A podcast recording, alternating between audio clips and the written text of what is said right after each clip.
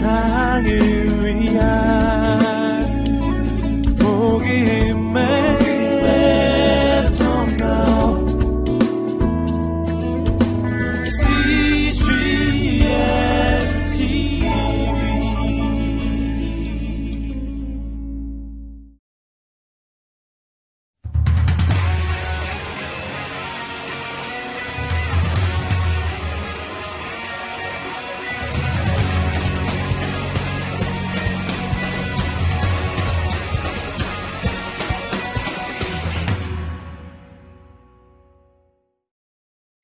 지난 주간에 우리가 복음서를 앞부분을 좀 다뤘는데 어, 우리 이 교재에서는 예수님의 생애에 대해서 12부로 다루고 있습니다. 예수님이 이 땅에 오시면서 하나님 나라가 도래가 되었고 하나님 나라에 대해서 가르치기 시작하셨습니다. 지난주에 6부까지 6부까지 했고요. 오늘은 이제 7부부터 12부까지 다루게 됩니다. 예수님의 후기 사역, 유대 지방 사역, 베레아 사역, 마지막 1주간 동안 그 내용들을 다루게 될 것인데 그것을 좀 다른 표로, 다른 표로 본다면 좀 더 쉽게 이렇게 볼 수가 있겠습니다. 아, 예수님의 생일을 크게 1년, 2년, 3년으로 본다면 1년은 무명시대예요. 예수님이 그렇게 유명하지 않았습니다. 2년은 알려져서 굉장히 인기가 많은 그런 시대였고 이제 3년째는 인기가 많은데 또 배척을 받게 되는 그런 때입니다. 이게 지금 예수님이 하나님의 목적을 따라 이 땅에 오셨습니다. 하나님의 목적을 이루어드리러 이 땅에 오셨는데 배척의 단계까지 갑니다. 그래서 우리가 이 땅에 살아가는 동안에 배척이 있다 하더라도 하나님의 교회 가운데 하나님의 목적을 이루어드리는 그런 그 과정이구나. 그렇게 생각해 보셔도 되겠습니다. 지난주에 우리가, 어, 공생애, 그 다음에 유대 1차. 유대가 어느 부분인지 기억하십니까? 밑에 사해바다 있는 쪽. 사해바다 위쪽 갈릴리 바다 사이에 거기를 무슨 지역이라고 하지요? 사마리아지요. 갈릴리 바다 있는 쪽을요. 갈릴리 지역. 그래서 갈릴리, 사마리아, 유대 이렇게 예수님 당시에 크게 3등분해서 그 이스라엘 땅을 볼 수가 있고 유대 지방에서 침, 어, 세례받고 광야에서 시험 받으시고 지난주에 가나 그 혼인잔치 기적을 베푸시고 그다음에 올라가다가 수가성 만나고 올라 수가성 여인 만나기 전에 니고데모 니고데모와 만났는데 이때가 무슨 절기인가 하면 6월절이에요. 그래서 예수님의 생애 속에서 어떤 사람은 6월절 세 번이다, 어떤 사람은 네 번이다 그렇게 말하는데 일단 이게 첫 번째 6월절입니다. 그러니까 이스라엘 3대 절기는 남자들은 성전에 와서 얼굴을 보여야 돼요. 그게 무슨 무슨 절기인가 하면 6월절, 오순절, 초막절 이 세 절기입니다. 근데 예수님께서 주로 나타나신 절기가 6월절이에요. 6월절 때 한 번 오셨고 이제 다시 고향인 고향이 어디시죠? 나사렛. 근데 고향에 가셔서 배척을 받으세요. 왜 고향에서 배척을 받으셨을까? 고향이라면 예수님이 태어났을 때부터 지금 30세가 될 때까지 계속 보고 있었죠. 근데 누구의 아들인 거예요? 요셉의 아들인데, 마리아의 아들인데, 갑자기 자기가 하나님이라고 그러는 거예요. 여러분 같으면 그 받아들여지겠습니까? 잘 안 받아들여지지요. 배척 받고 있어요. 그래서 나사렛에서 배척을 받고 나사렛보다 좀 동쪽이니 갈릴리 바다 쪽에 가까운 가버나움으로 센터를 옮기세요. 이제 이후로부터는 그 예수님의 사역 센터가 가버나움이 됩니다. 그 다음에 거기서 사역하다가 다시 예루살렘 내려오는데 성경에 보시면 6월절이라고 안 나오고 유대인의 명절에라고 나옵니다. 그래서 어떤 학자들은 이것이 6월절이라고 말하기도 하는 학자도 있고 어떤 학자들은 다른 절기다라고 말하는 학자들도 있어요. 그러나 성경이 명확하게 말을 하지 않기 때문에 무슨 절기라고 명확하게 말을 할 수가 없어요. 근데 예루살렘에 다시 내려오셨어요. 지금 두 번째 내려오신 거지요. 내려오셔서 이때 그 유명한 베데시다 연못에 38년 된 병자 이 고쳐주는 사건을 이때 하십니다. 그리고 이제 갈릴리 2차 사역으로 들어가는데 다시 어디로 올라가요? 예루살렘에 내려오셨으면 반드시 또 위로 올라가십니다. 사역센터가 가버나움이지요. 가버나움으로 올라가세요. 여기서 이제 뭐 지난주에 했던 산상순, 10대 기저, 그 다음에 제자들을 파송하는 이런 내용들, 이런 내용들, 그 다음에 혈루증 고치고, 야이로의 딸도 고치시고, 벙어리도 고치고, 그리고 다시 나세렛으로 가요. 그러니까 가버나움에서 나세렛으로 가는데, 갈릴리 3차 때 시작하면서 나사렛에서 다시 배척을 받으세요. 그러니까 예수님의 생애도 계속 무슨 생애인 것을 볼 수가 있습니까? 많은 배척과 고난이 있었던 그런 생애인 것을 여기서 알 수가 있지요. 고향에서 배척받고 이제 다시 6월절이 됐어요. 그 6월절 되면 어디로 가야 되지요? 예루살렘으로 가야 되지요. 근데 이 6월절에는 예루살렘으로 가지 않았습니다. 어디로 갔는가 하면 그 가버남에서 조금 더 동쪽으로 거기에 베세다라는 곳, 더 동쪽으로 가셔서 이때 오병이어 기적을 일으키십니다. 그러면서 여기서 내가 생명의 떡이다 라는 말씀을 하시는데요. 그럼 왜 6월절인데 예수님이 유대 그 예루살렘에 가지 않으셨을까? 이유가 있겠죠. 그냥 괜히 안 가진 않았을 거 아니에요. 근데 여기서 우리가 중요한 것을 알 수가 있는데 예수님도 이 상황이 어려울 때는 예수님도 그 상황 속에 들어가지 않으셨습니다. 근데 우리는 믿음이 좋으면 상황이 어려워졌을 때도 그 자리에 들어가는 것을 믿음이 좋다고 생각을 해요. 그래서 작년에랑 보면 어느 나라에 가지 마십시오. 위험합니다. 그런데 다른 나라들은 그렇게 되면 안 갑니다. 선교하러 안 가요. 근데 어느 나라는 갈까요? 네, 우리나라는 갑니다. 근데 보세요. 예수님도 그렇게 하지 않으셨습니다. 왜 6월절 때 예루살렘에 안 갔는가? 그때는 그 세례 요한이 참수를 당했습니다. 그리고 사장의 칼날이 시퍼렇게 그렇게 그 나오는 때였었습니다. 근데 이 예루살렘 쪽에는 헤롯 아켈라오가 다스렸어요. 헤롯 아켈라오는 굉장히 잔인한 사람입니다. 굉장히 심하게 다스리는 그런 사람이었어요. 거기 내려가면 바로 잡힐 수 있는 상황이에요. 그런 상황 속에서 예루살렘 안 내려가시고 그 다음에 지금 가버나움 있는 쪽 여기는 헤롯 안디바스라는 사람이 다스렸습니다. 헤롯 아켈라오보다는 조금 나요. 그러나 이 사람도 악독합니다. 그래서 예수님께서 그 갈릴리 바다의 절반의 동쪽인 헤롯 빌립이 다스리는 곳으로 가는 거예요. 거기는 헤롯 빌립은 굉장히 온화하게 다스리는 곳입니다. 그래서 안전한 곳인 그쪽으로 가셔서 오병이어의 기적을 베푸시면서 내가 생명이 떡이다라고 말씀을 선포하시는 내용. 그러니까 우리가 믿음이 있다고 해서 반드시 거기를 생명을 걸고 가야만 된다. 그것은 아니라는 것이요. 때로는 갈 수도 있습니다. 그러나 꼭 가야만 되는 것은 아니라는 것을 예수님의 2월절 이 사건을 통해서 알 수가 있고요. 그 다음에 거기서 이제 그 오병이어 사건을 기적을 베푸시고 조금 더 위쪽으로 올라가세요. 거기가 바로 가이사라 빌립보예요. 여기서 예수님께서 제자 훈련을 마치는 졸업시험 문제 두 가지를 냅니다. 졸업 문제 두 가지를 내요. 이렇게 졸업 문제를 내면 학교를 얼마든지 다닐 수 있겠어요. 졸업시험 문제 첫 번째, 사람들이 나를 누구라 하느냐? 그 질문이고요. 두 번째, 너는 나를 누구라 하느냐? 그게 졸업시험 문제예요. 베드로가 이때에 주는 그리스도시요 살아계신 하나님의 아들이신이다. 라고 베드로가 고백을 합니다. 주는 그리스도시요. 여기에 원문에는 그 그리스도시요라고 되어 있어요.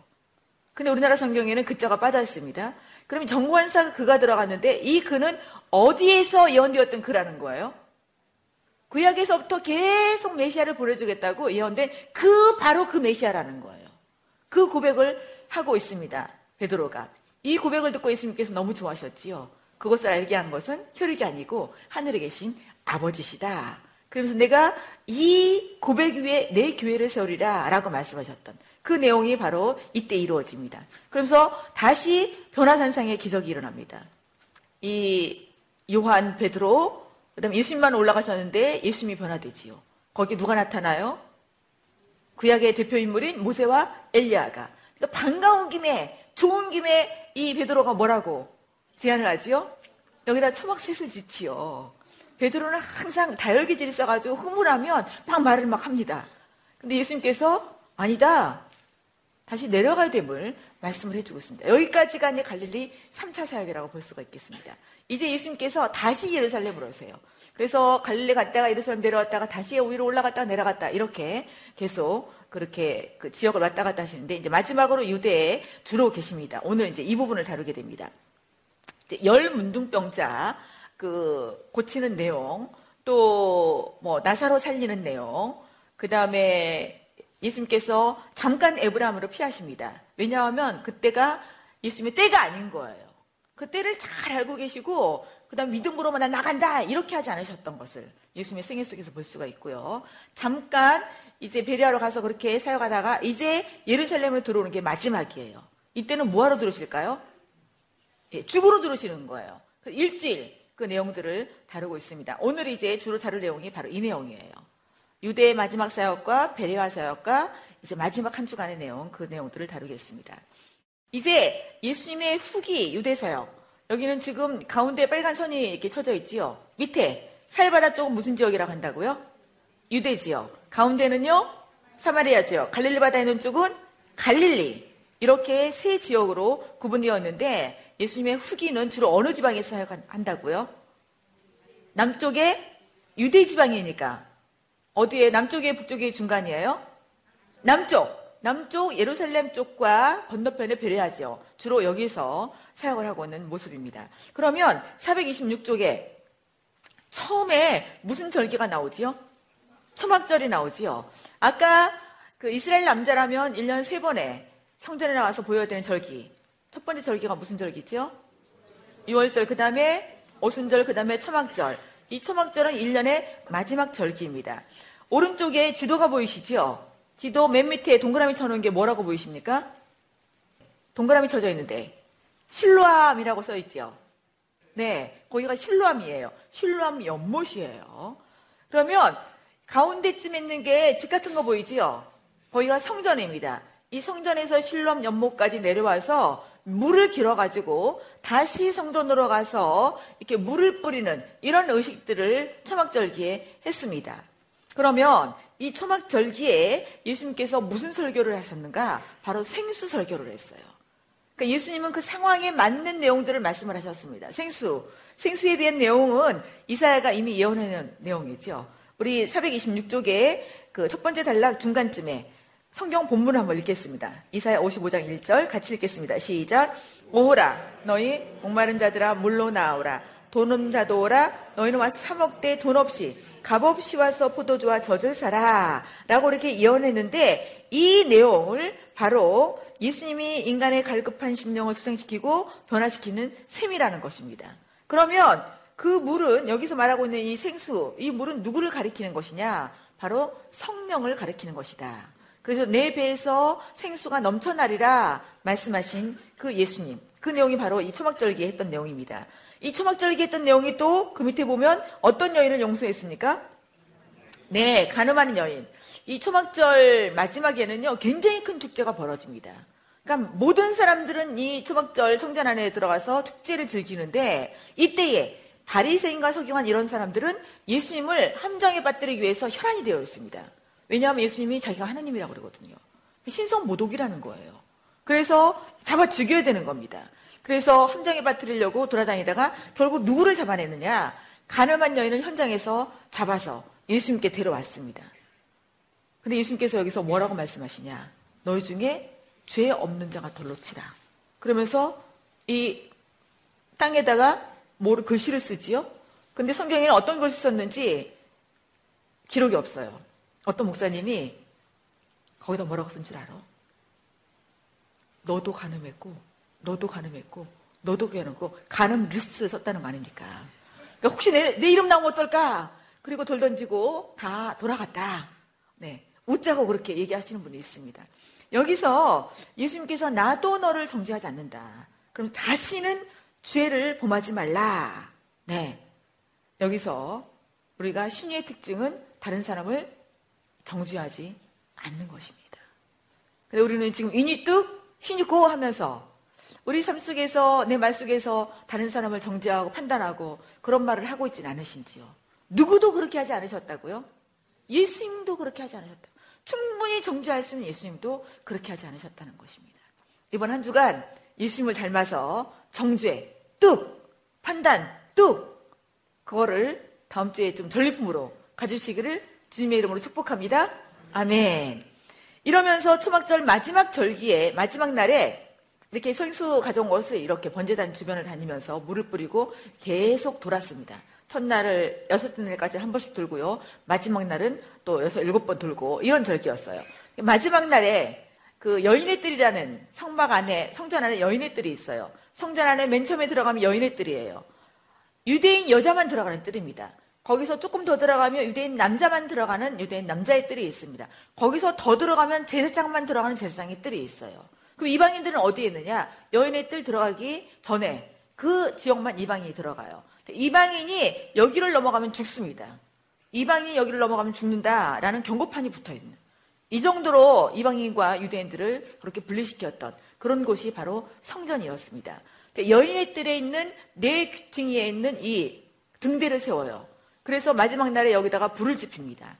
그러면 이 성전은 예루살렘에 있는 거예요. 예루살렘은 해발 700 내지 800m에 있습니다. 높지요. 근데 성경을 보시면 예루살렘에서 여리고로 내려가다가요, 올라가다가요.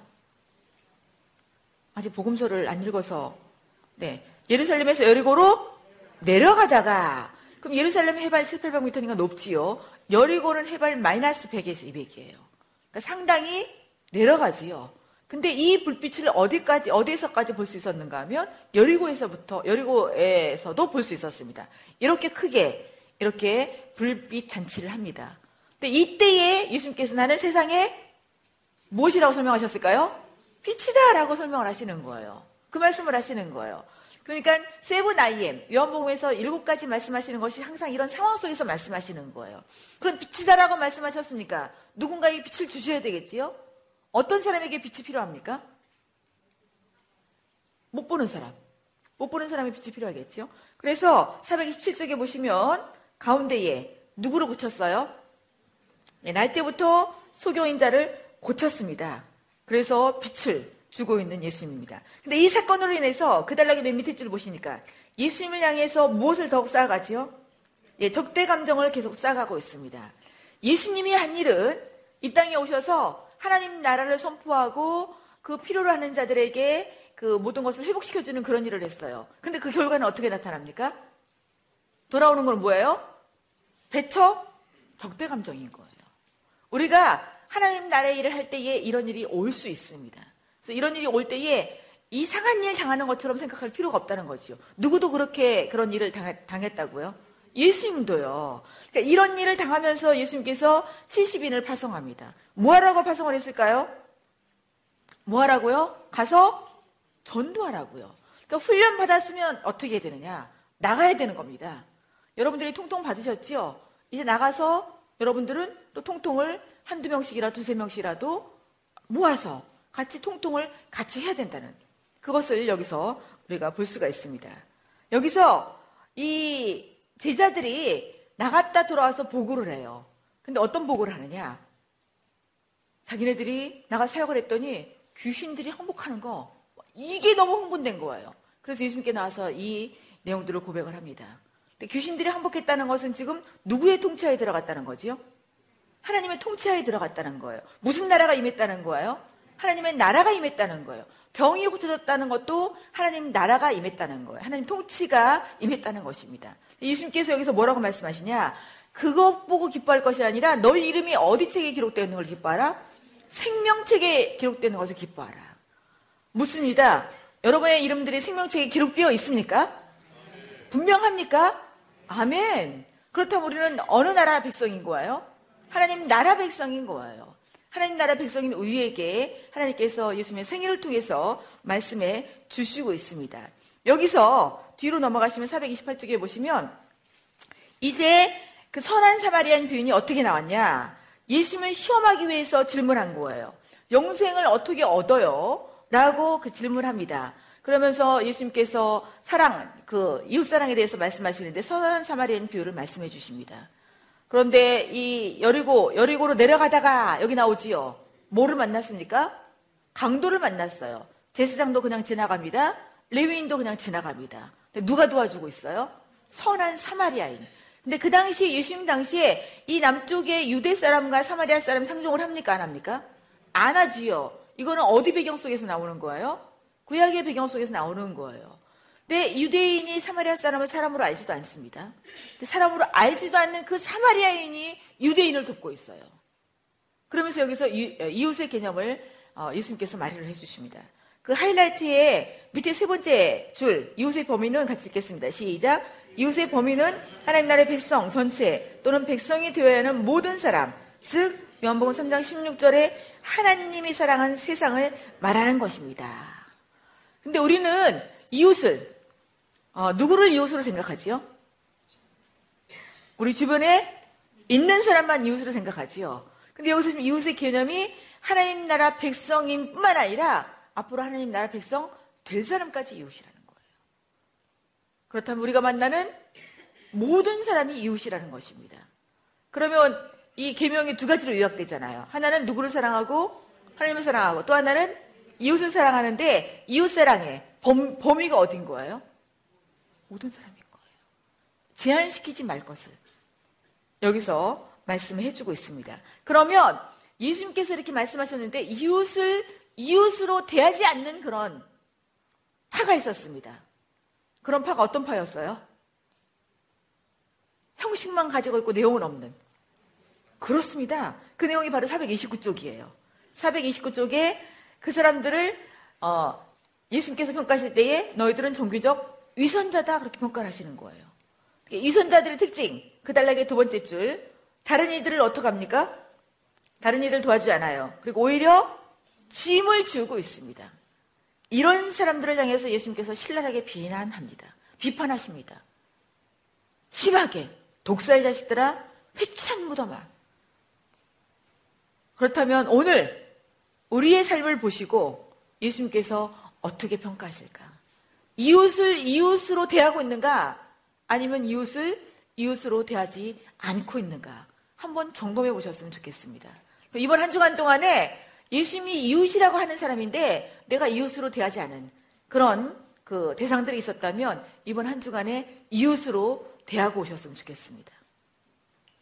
그게 바로 이번 주간의 생활 숙제입니다. 다음 주에 그런 전리품들을 좀 가지고 오셨으면 좋겠어요. 그러면 내가 종교적 이선이 얼만큼 있는가? 그 내용을 평가해 볼 수 있는 것이 바로 하이라이트 다섯 개예요. 나는 진정하게 거룩해, 거룩하게 되기보다 다른 사람들에게 거룩하게 보이려고 애쓰진 않는가? 왼쪽인지 오른쪽인지 체크해 보시기 바랍니다. 왼쪽이면 왼쪽에 체크하고 오른쪽이면 오른쪽에 체크하시고요. 두 번째, 나는 하나님을 드러내는 것보다 나 자신을 드러내는 것을 더 좋아하지 않는가? 네, 체크해 보세요. 네. 발표라고 하지 않을 테니까 체크해 보시기 바랍니다. 세 번째, 나는 하나님께 인정받는 것보다 사람에게 인정받기를 더 바라고 원하고 있지 않는가? 이것은 금방 알 수 있어요. 내가 뭔가를 그 공동체에서 했습니다. 다른 사람들이 나를 안아주지 않아요.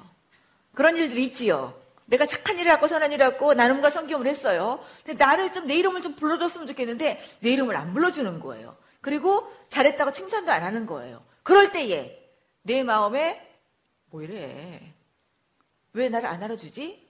이런 마음이 드는가 안 드는가? 이런 마음이 들었다 그러면 오른쪽인 거예요. 그 안 들었다 그러면 지금 누가 보시고 있지?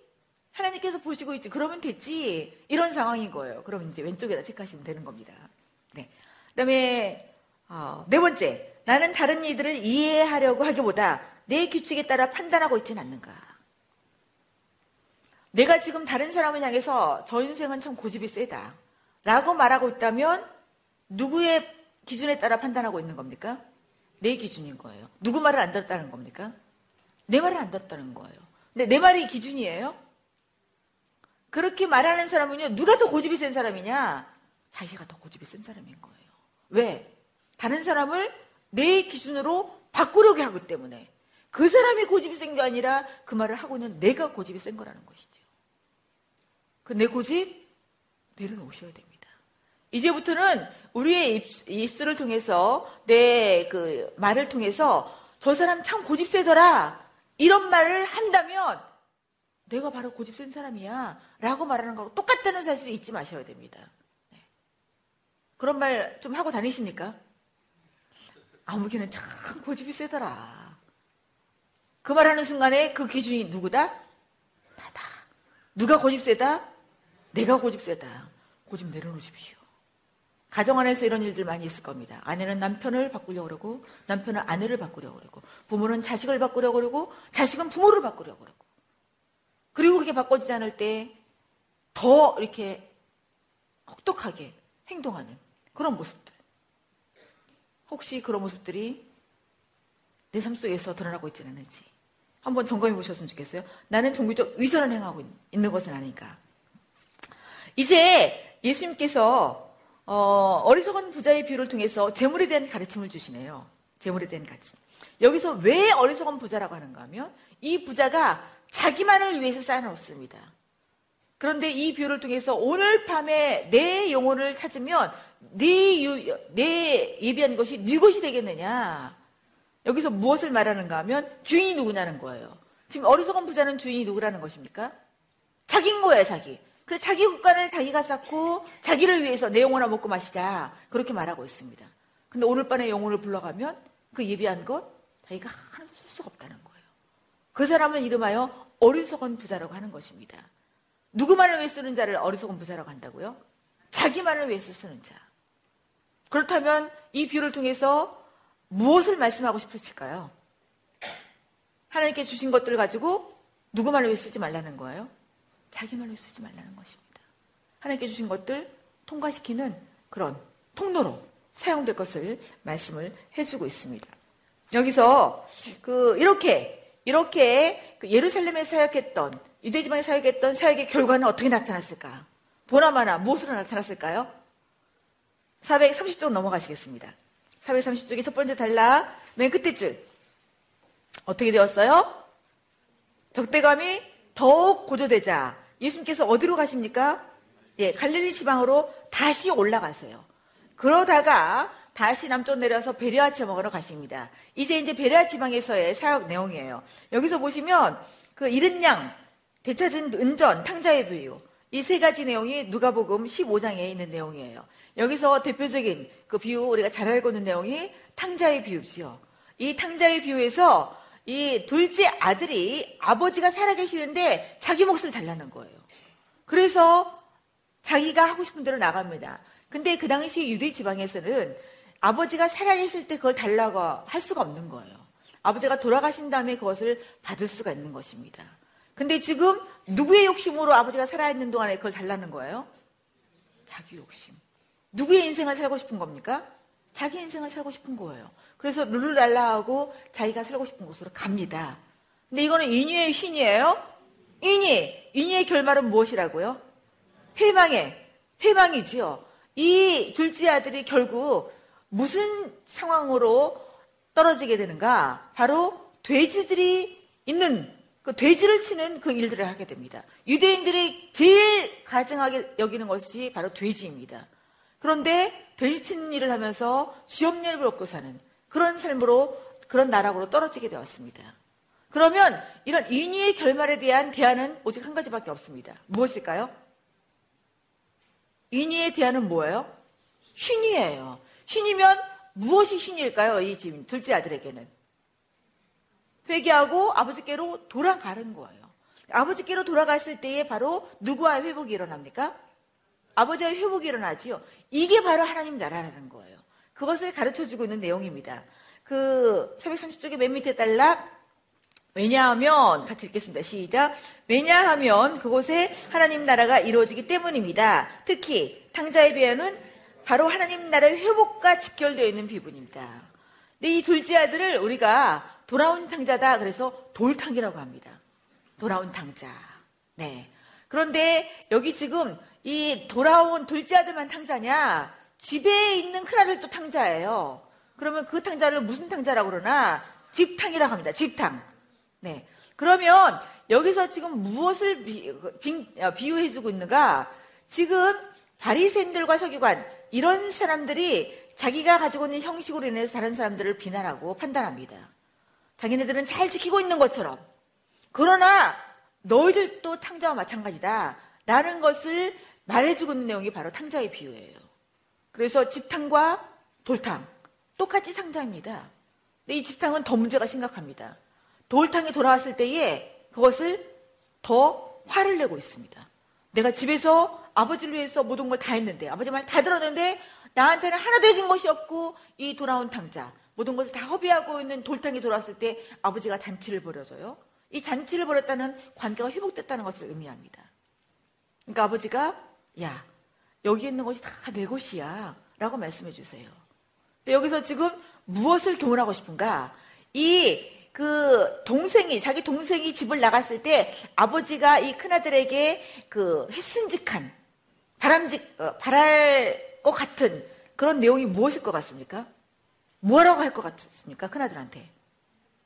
그렇지요. 내 동생 찾아와. 근데 지금 이 집창이 동생을 찾아오기는커녕 돌아온 동생에게 아버지한테 뭐라고 하는 줄 아세요? 당신의 아들이라고 말하고 있어요. 그러니까 아버지는 계속 내 동생이야 그렇게 말할 때에 이 집탕이 당신의 아들 그렇게 말을 하고 있습니다. 지금 동생을 찾고 싶은 거 안 찾고 싶은 거예요? 이 예수님의 이 질문의 내용이 바로 창세기에 또 나와 있습니다. 창세기 사장에 보면 가인에게 뭐라고 해요? 가인아, 내 동생 아벨이 어디 있느냐? 이것은 다 무슨 관계를 말씀해 주는가 하면 이웃과의 관계를 말씀해 주고 있는 거예요. 가장 가까운 이웃, 집안 식구입니다. 그것을 여기서 말씀해 주고 있고 집안 식구 안에 관계가 회복되어서 하나님 나라가 이루어지기를 원하시는 그런 모습입니다. 네. 어, 뒤로 넘어가시면요. 이제 예수님의 그 마지막 한 달간의 발자취 그런 내용들을 볼 수가 있습니다. 여기 어, 죽은 나사로 일단 433쪽을 보시겠습니다. 죽은 나사로 이 나사로 가족과 예수님과는 굉장히 그 친밀한 관계였습니다. 근데 나사로가 병들어서 죽게 되었어요. 그럴 때 누구를 부를까요? 누구를 부르겠습니까? 여러분 예수님과 친하다면 예수님을 부르겠지요. 근데 이때 예수님은 다른 곳에 가 있었습니다. 근데 예수님이 친했기 때문에 그 친한 집안 식구들이 부르면 여러분 같으면 어떻게 하시겠어요? 바로 쫓아가게 되지요. 다른 일 제쳐놓고 쫓아갈 겁니다. 근데 예수님은 의도적으로 바로 가지 않아요. 언제까지 여기서 하던 일을 하시는가? 바로 나사로가 죽어서 무덤에 장사 지내고 죽은 지 사흘이 지날 때까지 예수님께서 의도적으로 가지 않습니다. 그러면 여러분 같으면 어떤 심정이 드시겠어요? 이제 섭섭하지요. 근데 그 이후에 예수님께서 오셨다면 어떻게 하시겠습니까? 원망하고 또 더 심하면 얼굴 싹 돌리고 그게 바로 인간의 본성이지요. 그러면 그건 누구의 생각이에요? 내 생각. 바로 어디로 돌아가고 있는 겁니까? 인위로 돌아가는 거죠. 그런데 정말 하나님께서 내가 해달라는 것을 안 해줬을 때에 나를 골탕 먹이려고 그렇게 했을까요? 아니면 더 좋은 걸 주시려고 그렇게 할까요? 그거 아십니까? 그거 아세요? 네. 그러면 여기서 이 나사로 가족이 예수님을 불렀을 때 와서 나사로가 병들었을 때 고쳐준다면 예수님을 어떤 예수님으로 아시겠습니까? 병 고치는 예수님 있죠? 근데 지금 죽은 지 사흘 만에 완전히 뭐 완전히 상황에 상약하고 있습니다. 그런데 그거 살려냈어요. 그럼 어떤 예수님으로 보는 거예요? 죽은 자를 살리시는 예수님. 어떤 예수님이 훨씬 더 깊은 그런 그 경험을 하게 되는 거지요. 병 고치는 것, 병 고치는 예수님이에요? 죽은 자를 살리는 예수님이에요? 죽은 자를 살리는 예수님이에요. 그 하나님은 우리에게 최선의 것을 주기를 원하세요. 근데 이때에 나사로를 살릴 때에 예수님께서 나사로야 나와라 그랬어요. 만약에 나와라 그랬으면 죽은 자들이 다 나오는 역사가 일어납니다. 그래서 예수님께서 지명해서 불러내는 거예요. 나사로야 나와라.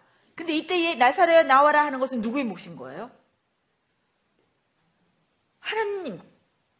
예.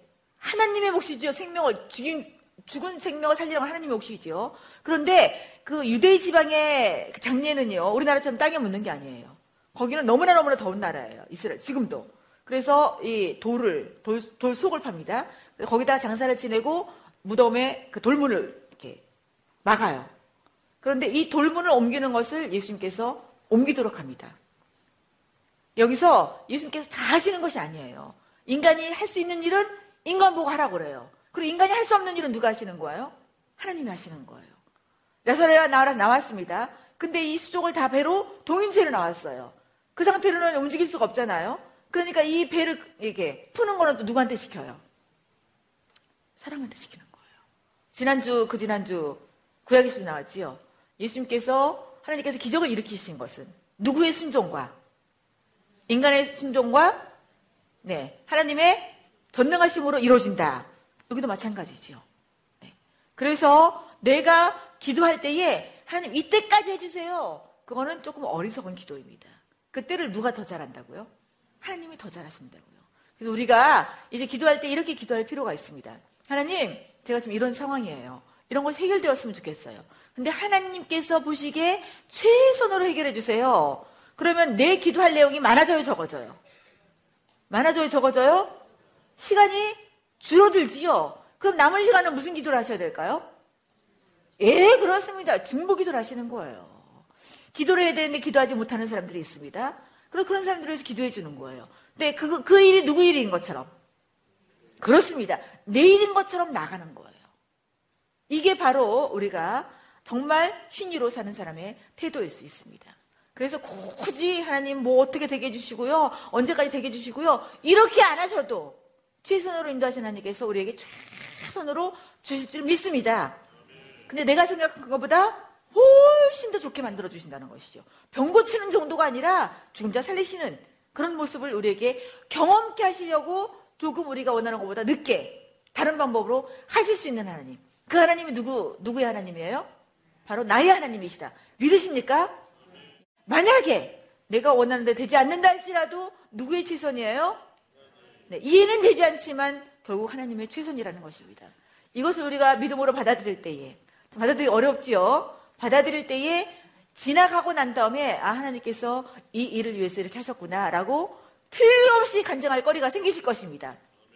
예, 아멘 하기도 쉽지가 않네. 네. 여기서 333쪽 밑에 보시면 열 문둥병자 내용이 나와요. 예수님께서 열 문둥병자를 다 고쳐주셨습니다. 근데 오직 몇 명만 감사하러 나와요? 한 명만. 그럼 여기서 우리가 이런 생각을 해볼 수가 있습니다. 나는 감사하지 않은, 정말 은혜를 엄청나게 입고도 감사하지 않는 아홉 명에 속하는가? 아니면 은혜 입은 것을 정말 감사해서 감사합니다 하고 그 나와서 감사하는 사람인가?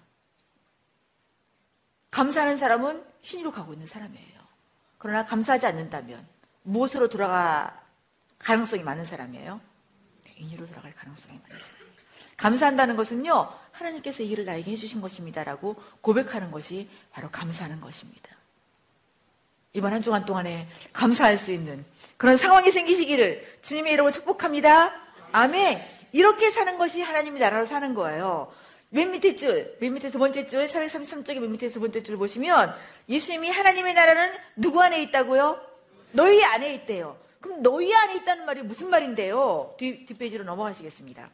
433쪽에 너희 안에 있다 이, 이 말은 그 하이라이트 있겠습니다. 하나님 나라의 현재성을 의미하는데 같이 읽겠습니다. 시작. 하나님의 나라의 현재성은 하나님 나라가 관계 속에 이루어지고 있다는 말입니다. 나와 하나님 그리고 나와 이웃의 바른 관계 속에 하나님 나라가 이루어져 가고 있다는 것입니다. 사랑과 화평의 관계, 나눔과 섬김의 관계가 있는 곳에 하나님 나라는 이루어지는 것입니다. 너희 안에 하나님 나라가 있다는 말은 나와 누구의 관계가 지금 바로 됐다는 거예요? 나와 하나님과의 관계가 바로 됐다는 거예요. 그럼 이 증거는 관계가 발화되었다는 증거는 누구와 관계가 발화되는 것입니까? 이웃과의 관계가 바로 되는 것이에요. 이럴 때에 하나님 나라가 오늘 이루어지고 또 내일 또 이루어지고 이렇게 이루어진다는 그 말이라는 것입니다. 이런 의미에서 하나님 나라가 여러분 안에 있으십니까? 다시 묻습니다. 네. 예, 하나님의 나라가 여러분 안에 있습니까? 아멘. 하나님 나라가 있다는 것은 누구의 다스림 속에 들어가 있다는 거예요? 하나님의 다스림 속에. 그러면 내가 원하는 데 되지 않는다 할지라도 하나님 감사합니다. 비록 이해는 되지 않지만 감사합니다. 라고 말할 수 있게 되어진다는 것이에요.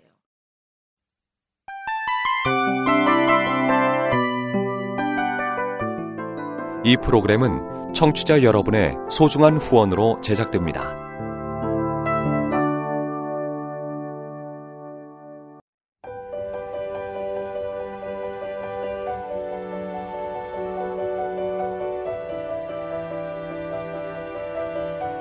세상에는 수많은 교회들이 있지만 더 깊이 있는 말씀 강해를 찾기 위해 크기로만 교회를 선정하지 않습니다. 보다 좋은 영적 콘텐츠를 더 많이 나누기 위해 방송비를 받지 않습니다. 1년 365일 복음만 전하고 싶어서 우리는 광고를 하지 않습니다. 온누리의 복음을 땅끝까지 CGN TV와 함께 땅끝 성교사가 되주세요